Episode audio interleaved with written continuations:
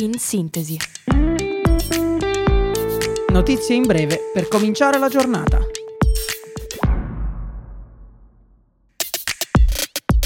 Buongiorno a tutti da Radio Yulm, io sono Stella e questo è In Sintesi, il podcast dedicato alle notizie del giorno. Proseguono gli scontri tra Israele e Hamas lungo la striscia di Gaza. Gli Stati Uniti hanno bloccato una risoluzione delle Nazioni Unite per un cessate il fuoco. Stiamo correndo un serio rischio di collasso del sistema umanitario. La situazione si sta trasformando in una catastrofe con implicazioni irreversibili, ha affermato ieri il segretario generale delle Nazioni Unite, Antonio Guterres. Hamas chiede dei negoziati per il rilascio degli ostaggi. Intanto Netanyahu ha parlato ieri con Vladimir Putin. La chiamata è durata 50 minuti. Oggi in Egitto si svolge la seconda giornata di elezioni presidenziali. 3 candidati tentano la sfida al presidente al-Sisi, al potere da 9 anni. Il Partito Popolare Repubblicano con Hazed Omar ha promesso di controllare l'inflazione abolendo l'IVA sui prodotti alimentari di base. Farid Zahran, a capo del Partito Socialdemocratico Egiziano di Sinistra, ha promesso il rilascio di tutti i prigionieri di coscienza e l'abolizione delle leggi repressive. Infine, il fondatore del Movimento Democratico Civile, Abdel Sanadi Yamama.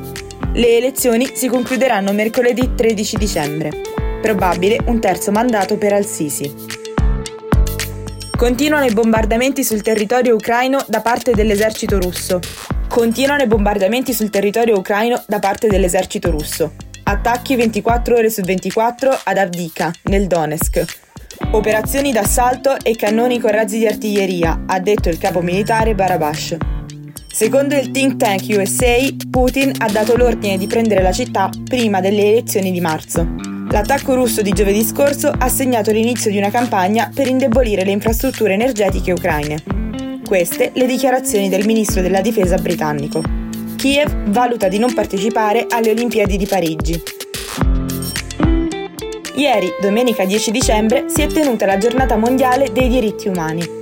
Sono passati 75 anni dall'approvazione della Dichiarazione universale dei diritti umani da parte dell'ONU. Il presidente della Repubblica, Sergio Mattarella, si esprime. Il riconoscimento e la tutela dei valori supremi della dignità umana costituiscono per la Repubblica un'esigenza irrinunciabile. E conclude: senza diritti umani, universali e interdipendenti, non esistono né libertà né giustizia.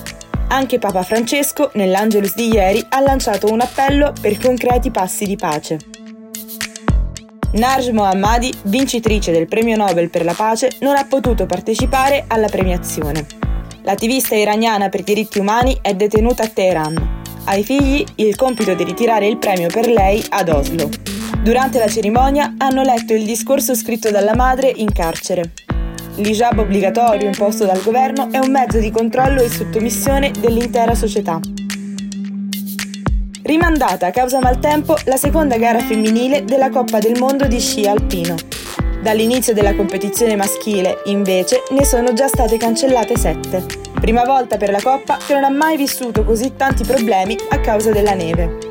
Previste per la prossima settimana il secondo supergigante femminile a St. Moritz e una discesa in Super G in Val d'Isère.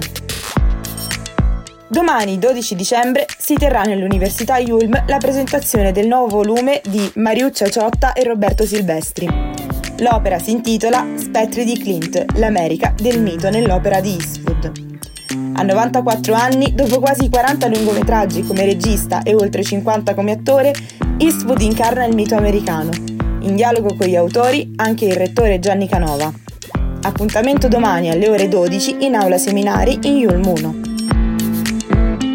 Queste erano le principali notizie della giornata. Appuntamento a domani, sempre qui su Radio Yulm con In Sintesi.